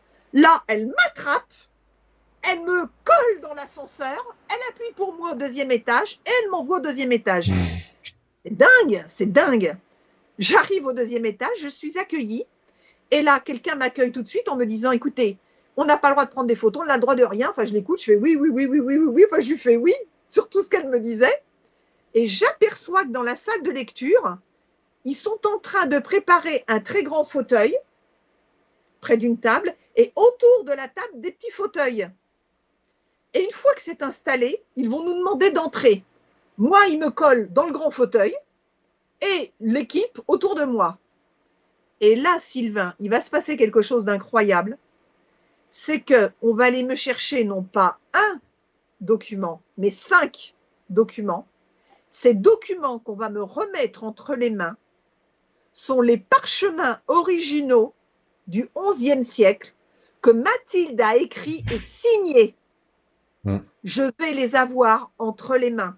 On en voit d'ailleurs un extrait, puisque ça c'est une photo d'un de mes documents eh bien là, je suis complètement... Euh, j'ai même pas de mots parce que dans l'équipe, j'ai des scientifiques, j'ai des gens de tous horizons et j'avais dans cette équipe à ce moment-là une personne qui est, qui est archiviste et qui travaille sur des documents anciens, qui est restauratrice de tableaux. Elle me dit, Pascal, j'ai déjà consulté des documents anciens, jamais, jamais je n'ai vu qu'on remettait des documents du XIe siècle sans gants à quelqu'un comme ça. Et on me les a laissés comme ça devant moi, à ma disposition. C'est rarissime. Est-ce qu'on peut prendre des photos? Hmm. Non, mais ce que j'ai vécu est énorme, est énorme. Je pense qu'on s'en rend pas compte. Moi aussi, j'ai consulté des documents du XIe siècle, le Xe siècle, et personne, personne ne vous laisse les toucher, tout simplement parce qu'il peut y avoir des champignons sur vos doigts inconnus et que ça peut pourrir le document assez rapidement le taux d'humidité est conservé, ces documents sont pas mis n'importe comment, et aucune bibliothèque du monde, et là-bas non plus, hein, c'est pas le c'est pas le tiers monde non plus. Donc, on vous a laissé. Moi, j'ai l'impression que vous avez laissé toucher le document comme si, bah, il est à vous, donc globalement, vous en faites ce que vous voulez, quoi. Mais c'est complètement comme ça que je l'ai pris, en fait. Hmm. Je me suis dit, finalement, le, le, le, document revient à son, à son auteur, quelque hmm. part. Et, et, le moment d'émotion que j'ai reçu Mm. touchant ces documents et on me les a donnés avec une facilité mais déconcertante. C'est déconcertant comment je les ai eus entre les mains. Et là, il y a un moment donné, vous vous dites, euh, mais c'est tellement facile. Il n'y a, plus de mots à un moment donné. Il n'y a plus de mots parce qu'à un moment donné, c'est comme si tout était normal. En fait, en fait, ce qu'il faut intégrer dans ces neuf ans d'enquête, c'est qu'on a l'impression que tout est normal, alors que rien ne l'est normal mais tout est normal. Il y a beaucoup de gens qui, témoignent dans le chat d'avoir vécu euh, un, petit peu la même chose, ce type de coïncidence, euh, de se retrouver dans une ville en en connaissant les rues, euh, les, rouages, de bah, cette impression de connaître les lieux. Là, en fait, où ça va loin, c'est que ça dure neuf ans et que c'est comme ça pendant neuf ans et que les gens vous reconnaissent, ils savent qui vous êtes, ils ne doutent pas. Et vous voyez, à un moment donné dans l'enquête, parce que ça, c'est énorme, c'est énorme, euh, je butais sur euh, un, aspect historique de Mathilde, parce que Mathilde avait remis à un pape, qui n'était pas Grégoire VII, Grégoire VII était décédé, mais mm. elle avait remis à un pape, euh, elle avait fait don de donation, elle avait remis énormément de choses, Mathilde. Et il se trouve que ce pape, bah,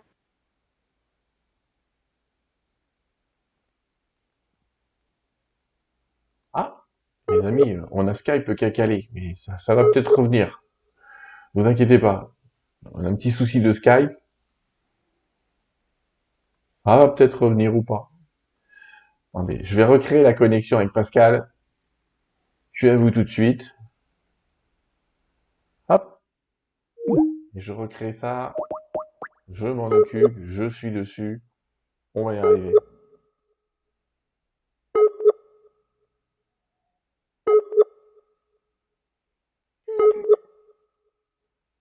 Petit souci technique, ça peut arriver. Bon, ça vous permet de voir la décoration de Noël. euh, faut être positif.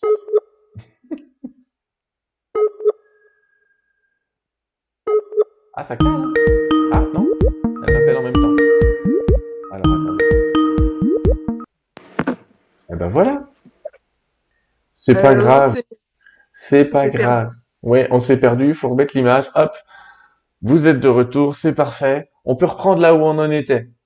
Alors dites-moi où on s'est arrêté. Eh bien, on s'est, fait, arrêté au moment où euh, on expliquait justement qu'il y a une somme de coïncidences, que vous avez reçu ce document. Vous expliquiez aussi que vous rencontrez pas non plus des, des gens par hasard. Et en fait, comme ça, on va... j'étais en Oui. train d'expliquer qu'en fait, dans mon enquête, euh, il se trouve que Mathilde avait remis, euh, avait, avait, avait, comment dirais-je, remis des documents, des terres. Et en fait, cette tractation s'était fait auprès d'un pape. Oui. Ce pape, le hasard veut qu'il s'appelle Pascal. Et euh, Pascal de... Bon, voilà. Et euh, il n'y en a pas eu beaucoup des Pascal hein, de- dans, de- dans, dans la papauté. Et il se trouve qu'il s'appelle Pascal et j'ai cherché, j'ai cherché où euh, aurait pu se passer ce lieu de tractation en fait. Et, et vous allez voir que la vie va m'envoyer euh, l'information. C'est-à-dire que je reçois à l'époque un appel téléphonique d'une amie journaliste qui me dit, écoute Pascal, il y a un homme qui aimerait beaucoup rentrer en contact avec toi. Euh, Est-ce que tu accepterais de le prendre? J'ai dit, euh, et elle a tellement, tellement insisté que j'ai dit oui. Donc cet homme, je l'ai au téléphone. Et en fait, euh, cet homme m'explique que il suit mes travaux depuis des années, qu'il est intéressé par mes travaux, et qu'en fait, euh, il commence à me parler d'Italie, qu'il est italien, etc., etc. Je fais, bah, écoutez, tout est très bien, etc. Et à un moment donné, il commence à me parler, il me dit, bah, écoutez, voilà, moi j'ai un château en Italie. Bah, je dis, écoutez, c'est très bien et tout. euh, Sauf qu'à un moment donné, il fait J'ai un château médiéval. Ah bon, un château médiéval, mais de quelle époque? Parce que le médiéval, c'est quand même une période très large, hein, euh, qui va à peu près du 7e siècle, 6e siècle, jusqu'à la Renaissance. Donc c'est très large l'époque médiévale. Il me dit Ça vous intéresse? Ah ben j'ai dit Oui, ça m'intéresse. Il me dit Écoutez, je vous envoie l'information sur Internet.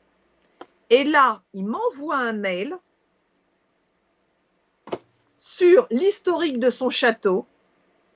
Et là, qu'est-ce que je découvre dans le mail?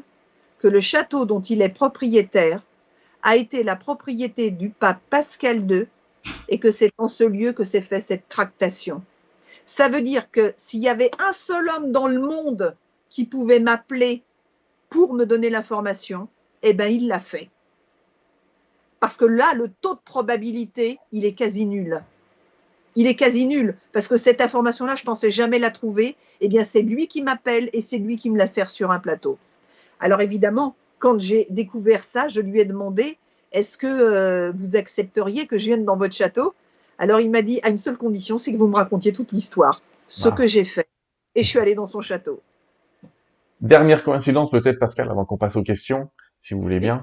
Euh, c'est euh, le fait que un de vos amis se trouve être probablement l'auteur du, du livre que vous allez rechercher sur Mathilde. Alors c'est pas un de mes amis.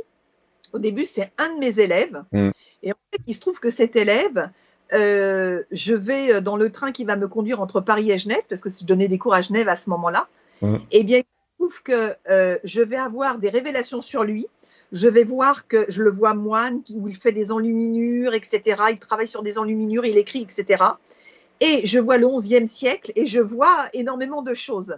Bref, pour faire court, parce que ça risque de prendre beaucoup de temps, et en fait, il va être très ému, ça va lui parler, parce qu'il est passionné il a des centaines de plumes. Euh, tout ça, c'est une véritable passion, sauf que j'ignorais à cette époque. Et en fait, ce qui va être très troublant, c'est quand, on va faire le premier voyage d'études en 2015, au début, il ne s'inscrit pas à ce voyage. Finalement, il va s'inscrire. Et il va m'écrire, Pascal, je m'inscris à ce voyage parce que si je ne fais pas ce voyage, je vais le regretter. Je le sens. Il va venir et il sera à San Benedetto à Canossa. Et là, à San Benedetto, il aura les révélations absolues le concernant. Et en fait, je vais découvrir que cet élève, qui est un ancien élève et un ami maintenant, Jacques, va être la réincarnation du moine Donizzo qui a écrit le Vita Mathildis. Alors, le Vita Mathildis, je vais juste en dire quelques mots avant qu'on commence aux questions. Ouais. C'est à cette époque-là, j'ai écrit au pape, au pape actuel, François. Hum. Je ne me suis pas du tout dégonflée et je lui ai demandé, voilà, euh, à la Bibliothèque apostolique Vaticane, vous possédez le Vita Mathildis, voilà, et comme je mène des recherches historiques sur le sujet, est-ce que je souhaiterais consulter ce livre? Et donc, euh, le secrétariat du pape euh, va me répondre et euh, va me donner l'accord pour aller consulter le Vita Mathildis. Donc en fait, à ce jour, j'ai l'accord du pape pour aller consulter ce livre à la Bibliothèque apostolique Vaticane. Voilà. On a eu un petit bug technique entre temps, mais tout va bien. On a entendu quand même. C'est c'est euh, c'est plutôt une bonne autorisation et on va attendre euh, bon, la fin des événements actuels pour pouvoir y aller sereinement dans cette histoire-là. C'est- C'est assez incroyable de coïncidence. Certains euh, pensent que que ça tient du roman. Et oui, c'est vrai. On pourrait, y a de quoi faire un film. Mais vous avez vécu ce type de coïncidence sur tout un tas d'autres enquêtes. Ah ben, déjà, sur Mathilde, il y en a plein d'autres. Mm. Il y en a plein Ah bah, je vais laisser les gens lire le livre quand même. le livre, mais c'est que Mm. ça tout le temps. Ça veut dire qu'à un moment donné, il y a un journaliste qui m'a dit récemment, il m'a dit, je me suis amusé à compter le nombre de synchronicités auxquelles vous étiez, con- vous étiez confrontés. Il dit Mm. à un moment donné, j'ai arrêté parce qu'il y en a tellement, j'ai Voilà, arrêté. c'est c'est pour ça moi aussi j'en ai pris 7-8 qui m'ont particulièrement marqué parce que rarissime, mais il y en a plein. Il y en, il y en a plein dans les rencontres que vous faites, il y en a plein dans les échanges. Je tiens à dire une chose, Sylvain, et vous l'évoquez, c'est que dans toutes mes enquêtes, je dis bien dans toutes mes enquêtes, nous avons vécu l'extraordinaire. Il n'y a pas une enquête où on ne l'a pas vécu. Ça, c'est ce qui rend aussi ce que vous faites assez génial et qui vous plaît aussi. Euh, on va peut-être passer aux questions. Euh, après, je redonnerai un site où vous êtes, euh, où on peut vous, vous joindre, oui et non, parce que vous ne prenez plus de personnes en consultation comme ça individuelle pour retrouver les vies antérieures. En plus, c'est que j'ai jamais pris, j'ai jamais ouvert Mm. au public en fait. Alors euh, juste, j'explique, c'est pas du tout, euh, c'est pour une raison très simple, c'est que je ne prends pas en consultation, je ne m'ouvre pas au public parce que le travail que je fais est tellement colossal que c'est pas compatible avec avec l'idée d'un cabinet. Voilà, je ne travaille qu'avec mes élèves parce que euh, entre les révélations qui me fatiguent, euh, l'enquête et aller sur le terrain, c'est colossal. Voilà, c'est colossal Mm. et je, je, je, je ne pourrais pas. Voilà. Alors, mais, mais je- et ça, je le comprends. Mais en tout cas, je viens de remettre à l'écran le, le site qui s'appelle pascallafarge.com. La fargue. Lafargue, Lafargue, pardon. Oui, je sais. Je, je me fais avoir. Je dois pas être le seul. Mais pascallafargue.com. Et euh, je commence les questions. Alors, une question qui, qui démarre bien, ça démarre chaud là. Quel est l'intérêt de se reconnecter à une vie antérieure? Alors, l'intérêt de se reconnecter à une vie antérieure, euh, les raisons sont multiples. Alors, quand des élèves souhaitent remonter dans une vie antérieure, c'est qu'en général, dans ma façon de travailler, on souhaite, enfin, ils souhaitent connaître euh, euh, certains aspects de leur personnalité, comprendre pourquoi dans cette vie-ci, ils peuvent vivre des événements forts, des traumatismes, pourquoi il y a des blocages, pourquoi ça n'avance pas, euh, pourquoi il y a des, senti- des sensations de déjà-vu, pourquoi ils ont des fois telles attirances. En fait, il y a, y a presque un aspect, j'ai presque envie de dire, entre guillemets, thérapeutique, en fait. Essayer de se comprendre, Mmh. se connaître. Mmh. Alors, pour l'avoir vécu, je peux vous dire que ça met aussi en lumière des choses absolument incroyables sur des choses qu'on a pu faire même étant jeune, enfant. Euh, et euh, donc, les, les raisons pour lesquelles les élèves souhaitent remonter dans leur vie antérieure, euh, c'est ce qui est bien avec mes élèves, c'est que il n'y a pas de, mauvaises pensées. Ça veut dire que leur intérêt est vraiment de comprendre, de se comprendre, de trouver des voies d'ouverture, des possibilités, et parfois même reconnecter à quelque chose qu'ils pourraient améliorer, se reconnecter à une source, quelque chose qu'ils ont oublié, pour essayer de réparer, se reconnecter. Donc en fait, les raisons sont très vastes, mais c'est toujours dans un bon état d'esprit, c'est toujours sain, et il y a toujours un sens derrière. Je suis assez d'accord. Je réponds. On va pas parler de transincarnation, qui est mon bouquin. On en a parlé tous les deux, mais il y a, il y a des équivalences très très fortes, les amis, effectivement, dans et, et- et dans l'intérêt. Une question. Euh, Je peux juste dire, parce que Oui. j'en ai pas parlé les gens comprennent, c'est que lorsque j'enquête, je suis toujours le même protocole. Je l'explique, ça va aller très vite. Oui. Ce protocole est en cinq étapes. La première étape est celle de révéler, c'est-à-dire lors de la concentration qui va durer de trois heures, je vais révéler beaucoup d'informations, puisque là, je vais voyager dans le temps et je vais décrire ce que je vois euh, pendant un voyage qui va durer de trois heures. Bien. La deuxième étape va être celle des résonances psychologiques. Et ça, le docteur Jean-Pierre Schneider m'avait vraiment demandé d'insister de le faire. Pourquoi? Parce que la seule personne en mesure de faire ce tableau des résonances, ça va être l'élève. C'est-à-dire, d'une part, euh, les résonances, euh, euh, les événements de la vie antérieure qui va mettre en avant et qui vont correspondre à des événements de vie de sa vie actuelle. Et ça, ce tableau des résonances psychologiques, il est très important. Troisième étape, ça va être celle de l'enquête. Alors l'enquête, à partir du moment où j'ai des noms, des prénoms, des dates, des lieux, des noms de rues, de villes, de faubourgs, des événements, tout ça, on va l'isoler et on va commencer à contacter euh, les offices du tourisme, les syndicats d'initiative, les cercles historiques, les archives. On va commencer à mettre en route une enquête et si l'enquête nous donne des réponses positives et favorables, eh bien, on va mettre l'étape numéro 4 en place avec l'accord de l'élève, l'accord de l'élève, c'est-à-dire d'aller sur le terrain. Et en fait, en allant sur le terrain, pour moi, il y avait deux sens. Le premier, l'élève, en étant confronté sur les lieux, allait pouvoir peut-être éprouver des émotions et des sensations qui allaient lui revenir. Donc, c'était intéressant. Deuxièmement, je pensais que moi-même, en étant confronté sur les lieux sur lesquels je vais enquêter, j'allais obtenir encore plus d'informations dites par agnostique. Mais ce que je n'avais pas soupçonné une seule seconde en allant sur le terrain, c'est que je vais faire des rencontres de personnes qui vont me faire des révélations complémentaires et qui vont se trouver être liées à l'enquête que je mène. Et ça, c'est jamais j'aurais imaginé une chose pareille. C'est arrivé très souvent. Et la cinquième étape, c'est la synthèse. C'est-à-dire qu'une fois qu'on a réalisé toutes ces étapes-là, on va en faire la synthèse, on va, la synthèse, on va en tirer la substance même de compréhension de cette incarnation en lien à notre vie actuelle.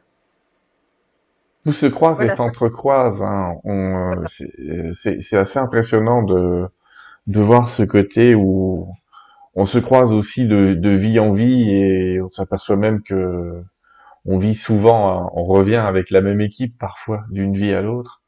C'est assez impressionnant ça arrive effectivement que nous, nous, pouvons revenir euh, avec des personnes que nous avons connues. Mm. Alors, pour continuer un chemin différent, continuer le même chemin, euh, régler des problématiques, euh, continuer une œuvre, un travail, ça dépend. Les, vous savez, c'est tellement vaste tout ce qui, toutes les possibilités sont tellement vastes en fait.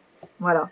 Alors, je ne sais pas si on est d'accord, mais on fait un petit échange en attendant que je trie les questions. Je fais tout en même temps, hein, mais je vais y arriver.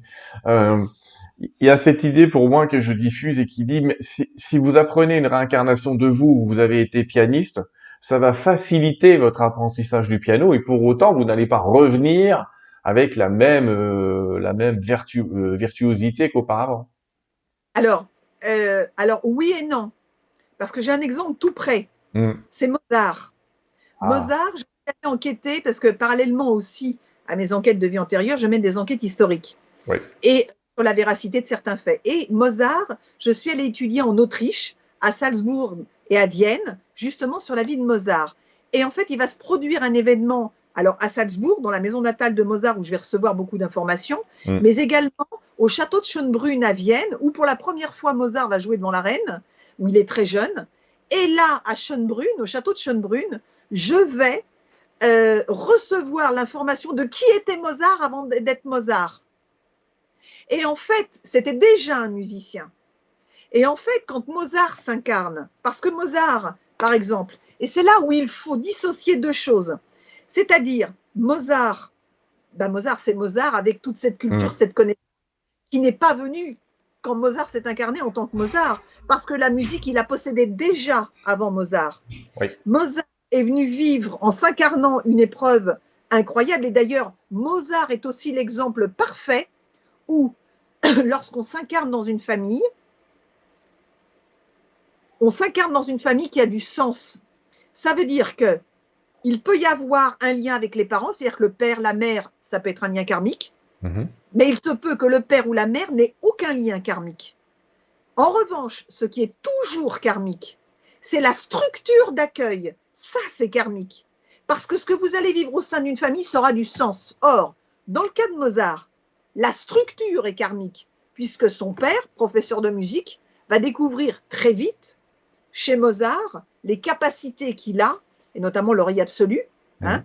Et donc, ben, lui, il va en faire une manne financière, hein, parce que très jeune, il va emmener Mozart euh, de concert en concert sur les routes. D'ailleurs, c'est la raison pour laquelle Mozart euh, ne grandira jamais vraiment, parce que sa croissance va être euh, un peu stoppée avec tous ces voyages en voiture qu'il va faire, pour une simple et bonne raison, c'est qu'il voyage dans des conditions absolument difficiles, il fait froid, il va tomber malade, il va même faillir mouiller- mourir, Mozart, hein. mais euh, c'est une manne d'argent pour le père. Donc en fait, la structure, elle était karmique. Ouais. Mais dans le cas de Mozart, il avait sa musique à faire vivre parce que c'est un transmetteur d'informations et d'un très grand transmetteur d'informations en termes euh, spirituels. Et d'ailleurs, quand on écoute le Requiem, on comprend beaucoup de choses et on voit aussi beaucoup de choses.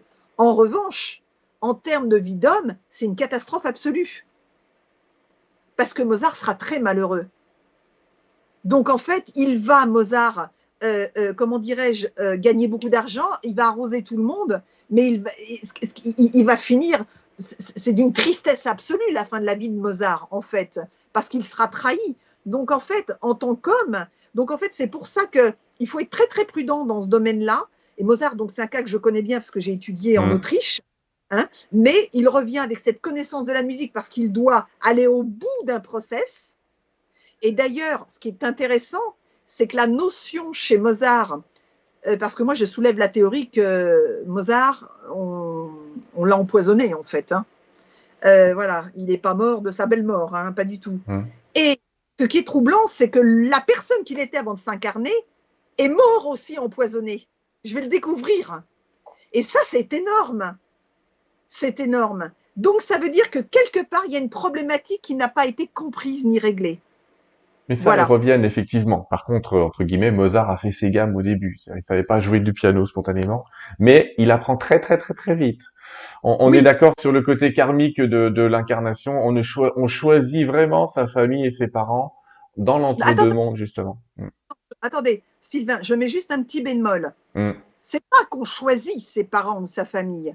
C'est que la famille et la structure dans laquelle on va aller Ouais. est la conséquence d'un travail que l'âme a fait dans l'entre-deux-vie. C'est lié à l'évolution de l'âme dans l'entre-deux-vie. Et là, l'âme, en s'incarnant, va, de fait de cause et de conséquence, aller dans une structure qui aura du sens.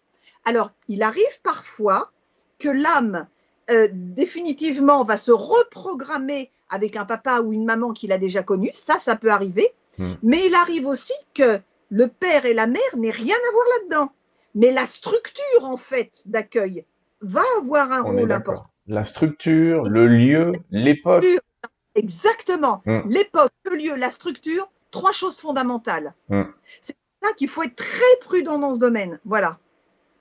Et d'ailleurs, pour revenir juste deux secondes sur Mozart, euh. Mozart était capable de tête de reprendre euh, euh, Salieri. C'est-à-dire sur une note qu'il avait mal fait ou la sublime. Oui, oui, oui. Ce qui était Salieri, qui était d'ailleurs un de ses principaux euh, opposants, on va dire. Il Bah, en fait, Salieri, il admirait Mozart et en même temps, il le détestait. Voilà. C'est un mélange d'haine et d'amour, en fait. Voilà. Ce qui existe toujours entre les artistes, je peux vous le dire, c'est c'est toujours le cas. Enfin, c'est souvent le cas. Ils font semblant de s'aimer, mais quand ils peuvent s'envoyer un scud, ça peut être sympa. Euh, Peut-on se reconnecter à une vie postérieure, donc euh, en fait une vie qui serait future, accéder au futur par des d'autres vies Alors, les, vies futures, j'ai beaucoup travaillé aussi depuis plusieurs années et j'ai beaucoup fait de révélations, euh, de travaux sur le futur aussi également. Alors, ce qui est intéressant, c'est euh, dans les projections du futur que je fais, je m'intéresse à l'âme de la personne, mais comme je reviens plusieurs fois en plusieurs heures de travail, parce que c'est pas une séance qui permet de tout comprendre, j'y reviens des fois sur plusieurs séances, ça me permet d'objectiver le futur dans un contexte géopolitique et qui permet de voir dans quel système l'âme évolue. Et ça, c'est fort intéressant. Et ça permet aussi de voir qu'est-ce qui peut se passer dans 30 ans, 40 ans, 50 ans ou 100 ans, euh, en termes d'évolution, en termes de technologie, en termes de politique, en termes de religion, en termes de plein de choses. On a du coup une visibilité intéressante. Et on trouve vos travaux où Si quelqu'un veut s'intéresser à ça? Pour le moment, je ne les ai pas encore publiés. Je ne les ai pas encore publiés, mais ça me serait, euh, ça me serait tardé. Alors, question suivante, Pascal. J'ai plein de gens qui vous ont capté quand vous avez dit que vous étiez intéressé à Jésus et Marie Madeleine et qui demandent quand est-ce que vous allez publier quelque chose sur eux? Alors, normalement, ça devrait venir, euh, c'était après Mathilde. J'avais pensé, fait, enfin, prévu ça parce que j'aimerais écrire un livre sur Jeanne d'Arc. Là, j'aimerais faire le livre sur Jeanne d'Arc et ça viendrait euh, d'ici un an ou deux. Voilà. Jeanne désarmoise, on, on en reparlera avec quelqu'un d'autre. On peut faire une émission là-dessus aussi. Hein. ouais, mais pourquoi pas avec Elisabeth de Cali, puisqu'on devait faire une émission sur euh, l'historique théorique de Jeanne d'Arc. 15 ans d'enquête. 15 ans d'enquête. Il y, a du boulot. Moi, c'est le Vosgien qui vous parle. C'est ça pour ça que Jeanne d'Arc, depuis tout petit, je suis bercé avec elle. J'ai été jeter un œil aussi dans dans ces annales akashiques. Et en prenant le terme d'annales akashiques, est-ce que est-ce que c'est un terme que vous employez ou pas? Est-ce que vous parlez de la question, on en a parlé un peu en préparant l'émission, mais il y a des gens qui sont des grands lecteurs d'annales akashiques, etc. Qu'est-ce que vous en pensez de tout ça? Ouais, les annales akashiques, on peut en parler, hein, c'est un terme qu'on peut complètement utiliser. Euh, moi, j'explique que quand je voyage dans le temps, je voyage dans, le temps, dans le passé, je suis un peu une voyageuse du, temps. En fait, mm. toutes ces informations sont stockées dans ces fameuses, fameuses annales akashiques. Donc, le terme n'est pas du tout, euh, est très approprié, en fait. Voilà. D'accord. Euh, est-ce que je vais vous poser une question qui est simple, c'est on peut tout à fait vivre sans connaître ses vies antérieures ou il y a un passage obligatoire ou vous pensez, je, termine la question, vous pensez que finalement dans sa propre histoire, il est prévu qu'on ait à nouveau la connaissance d'une de ses vies antérieures? Je sais pas si vous voyez où je vais loin dans la question. Alors déjà, premièrement, c'est pas du tout une obligation de connaître ses vies antérieures. Après, moi, le fait de m'y intéresser et de le faire depuis quelques années, ça m'a permis d'apporter, enfin, par les révélations, les, élèves qui l'ont reçu, d'avoir ouvert un champ d'action extrêmement important. Parce qu'en fait, la façon dont je mène les enquêtes, la façon dont je les accompagne, ça, ça, leur permet tellement de se comprendre, de se connaître, et en allant sur les lieux, de reconnecter, et là, ça redéclenche des choses.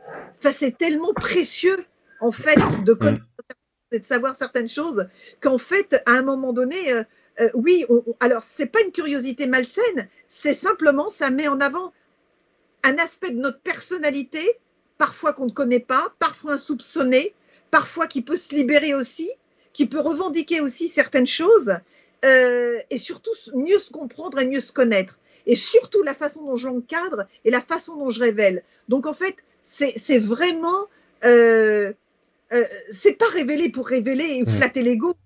Mais ce qui est troublant, c'est quand on se rend compte que quand la vie est révélée, que la personne, ça lui parle, mais en tout point, en tout point, dans des détails, dans des noms, des prénoms, mais c'est dingue. Et, d'ailleurs, je reviens deux secondes sur Mathilde Toscane. Quand j'étais petite, je ne d'abord, faudra le découvrir, mais mon, nom de naissance, en fait, le nom que je porte, euh, c'est le nom du lieu où Mathilde a construit l'abbaye. C'est quand même énorme. C'est quand même énorme. Et ce que je vais découvrir également, c'est que quand j'étais petite, euh, j'allais dans un lieu en Belgique, dans, la, dans de la famille, qui était à quelques encablures de l'abbaye d'Orval. Donc en fait, ça soulève aussi cette théorie, mais que je développe depuis des années, qu'en fait, on retourne sans savoir sur les, des lieux où on a vécu. Et ça, ça arrive des tas de fois. Et ça va même jusque dans les noms de famille. Il m'est arrivé sur des vies antérieures de personnes qui ont porté ce nom de famille.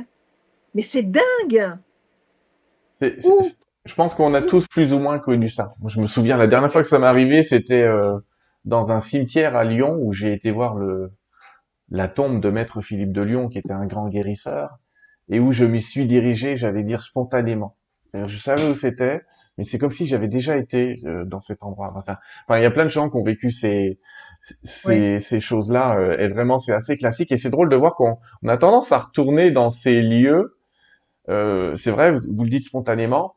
Alors, dans on, me pose une question qui est générale, je vais essayer de la génériquer. Mais c'est pas exactement lié à ça, mais c'est pas grave, c'est peut-être sur l'entre-deux-vie. Est-ce que vous pensez qu'on se réincarne? Est-ce que est-ce qu'on prévoit les gens avec qui on va vivre dans cette vie avant de s'incarner? On est un petit peu plutôt sur le livre entre deux mondes, mais. Oui, alors, euh, alors moi je, ne pense pas, je constate. Euh, je constate les choses à travers les expériences. Ça, c'est la parapsychologue. voilà, exactement. Donc en fait, euh, ce qui est intéressant, c'est de alors de la même manière qu'inversement, j'ai pu la répétition des travaux, de constater par exemple dans l'entourage de quelqu'un des, des, liens avec des personnes qui ont déjà existé karmiquement. Mais de la même manière sur le futur, on peut avoir déjà une projection de personnes qu'on peut potentiellement retrouver. Et si on les retrouve, ce qui m'intéresse, c'est de savoir pourquoi on les retrouve. Quel rôle vont-ils jouer? Parce que tout a du sens. Voilà. D'accord. Alors. Voilà ce que je répondre de façon euh, succincte. Oui, parce qu'on pourrait en dire beaucoup. Vous avez écrit un livre complet. Euh, Marie-Laure nous demande, en dehors de l'aspect physique, euh, qu'y a-t-il en vous aujourd'hui dans votre présente incarnation de, de Mathilde? Qu'est-ce qui résonne le plus de Mathilde en vous? Alors, ce qui, ce qui résonne le plus, au-delà de l'aspect physique que les Italiens eux-mêmes hein, ont, reconnu, et m'ont dit, en fait, hein, parce que moi, je suis humble dans cette histoire-là, hein, eh bien, en fait, là où je me retrouve dans Mathilde, c'est le côté euh, combattante, le côté guerrière, mais dans le sens positif du terme. Euh, Mathilde, elle n'a jamais rien lâché. J'ai jamais rien lâché non plus. En fait, je suis quelqu'un qui, euh, je, pense en tout cas, me dévouer beaucoup pour mes élèves, me dévouer beaucoup pour cette discipline, être très engagée, être, avoir ce lien aussi. Mathilde m'a permis aussi de comprendre pourquoi j'ai ce lien au sacré, au spirituel depuis des années où des choses me sont arrivées avec une déconcertante facilité. Ça aussi, ça m'a permis de le comprendre. Mhm. Euh, ça m'a permis aussi de comprendre euh, c'est euh, l'objectif. Ah oui, il y a une chose en tout cas que j'ai, c'est une certitude dans cette vie-ci, c'est que le pouvoir ne m'intéresse pas. Le pouvoir, mais ne m'intéresse pas. Ça veut dire en fait, euh, Mathilde, le pouvoir, ça lui a coûté très cher, elle en a bavé, elle a été trahie, elle a été ci, elle a été là, etc. Hmm. Le pouvoir ne m'intéresse pas. Et ça, c'est quelque chose que je sais qu'à cause de ça, j'en ai un peu bavé. Et, euh, dans cette vie-ci, mais vraiment, mais alors prenez-le, vous le voulez, prenez-le, moi j'en veux pas, ça m'intéresse pas. Voilà. Pour autant, est-ce que comme elle, est-ce que comme elle, les sphères du pouvoir ont tourné autour de vous? Ah oui, oui. Ouais, il y a des choses que je peux pas dire. Non, ne le dites pas. Mais on voit autour de Mathilde qu'il y a plein de gens qui la courtisent quand même, globalement. Elle est très courtisée, cette dame. Elle est courtisée, oui, parce qu'elle représente une forme de pouvoir. Et puis, c'est une femme euh, qui n'a pas froid aux yeux. Elle monte à cheval, euh, elle, elle, porte même une armure, elle part guerroyer. D'ailleurs, beaucoup plus tard, à la Renaissance, au XVIe siècle, euh, on l'appellera la Jeanne d'Arc d'Italie euh, et euh, parce que justement, elle, a peur de rien. Et c'est vrai que moi, très jeune, je voulais monter à cheval, je voulais manier l'épée, très jeune. Je, me, je, me, retrouve dans plein de choses. Et, et, et, d'ailleurs, récemment, là, j'ai commencé à prendre des cours de sabre.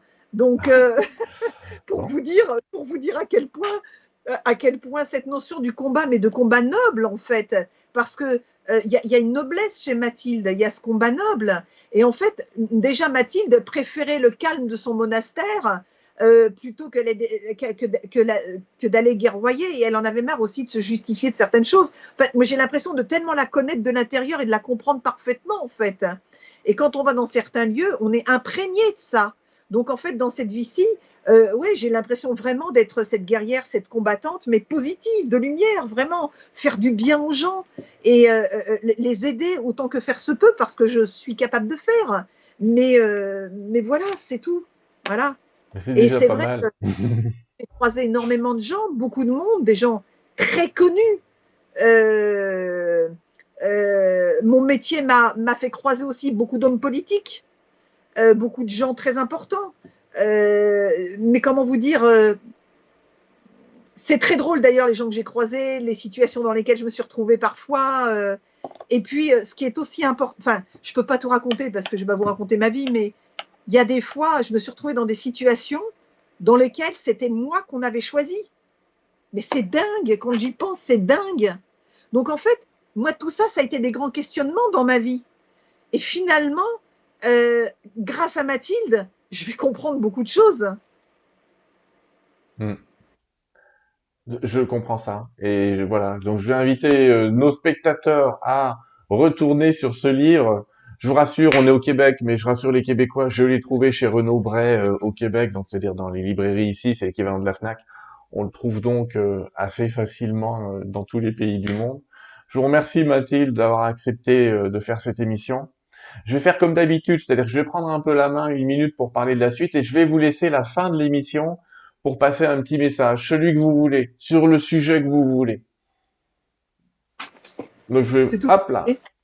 Les amis, je vous remercie de votre écoute, merci de vos questions. Je peux pas toutes les poser parce que il y en a qui sont un peu hors contexte, d'autres moins, mais on pourrait passer des heures à discuter avec Pascal. Je vous remercie beaucoup de, de votre écoute sur cette émission. On se prépare, je raconte toujours un petit peu la suite. Normalement, on se voit bientôt pour discuter avec euh, d'éveil, d'éveil. Euh, on parlera un petit peu de ça. Je, je vous dis pas les noms, je vous les ai déjà dit, mais comme il y a des petits soucis techniques, j'espère que l'émission aura lieu. En janvier, je suis en train de vous préparer une émission avec le docteur Pascal Piquet. On va parler de, non pas Pascal Piquet, je confonds avec un autre livre. Et là, je confonds carrément parce que Pascal Piquet, elle a écrit un livre sur les dépendances affectives. Alors, on va pas parler de dépendance affective, on va parler de neurosciences en janvier. On va parler aussi d'enquêteurs du paranormal et des outils qu'on peut utiliser pour aller rechercher des fantômes. En gros, on va vous parler de ça l'année prochaine. Donc il y a plein d'émissions en cours. Je suis en train de préparer. Allez, je vous laisse la surprise des noms et des prénoms. Vous savez, moi, en fin d'émission, j'oublie toujours tout. En tout cas, je vous remercie. N'hésitez pas à vous abonner, comme ça, vous saurez euh, quand est-ce qu'auront lieu les prochaines émissions, etc. Merci encore à vous, Pascal. Je vous laisse les mots de la fin. Et puis, euh, je vous dis à bientôt, les amis. Eh bien, écoutez, le, petit mot de la fin. Euh, euh, bah déjà, Sylvain, je tenais à vous remercier pour la qualité de, votre, euh, de vos questions, ah de la préparation de votre émission. Donc, je vous remercie infiniment. De rien. Et euh, je terminerai en fait par cette phrase. Alors, cette phrase, enfin, cette citation, en fait, on l'attribue, on dit qu'on l'attribue à, à Jésus. C'est un, un, texte apocryphe qui aurait été retrouvé dans les plaines de Nagamadi en Haute-Égypte en 1942. Et le texte dit la chose suivante. Cherche et n'est de cesse de chercher. Et lorsque tu auras trouvé, tu seras émerveillé. Et étant émerveillé, tu régneras sur le tout. Merci. Voilà, je souhaite à tous vos auditeurs de douces et agréables fêtes de fin d'année. Voilà, à tous vos auditeurs, à tout le monde, de très belles et douces fêtes de fin d'année. Merci Pascal, au revoir. Merci Sylvain.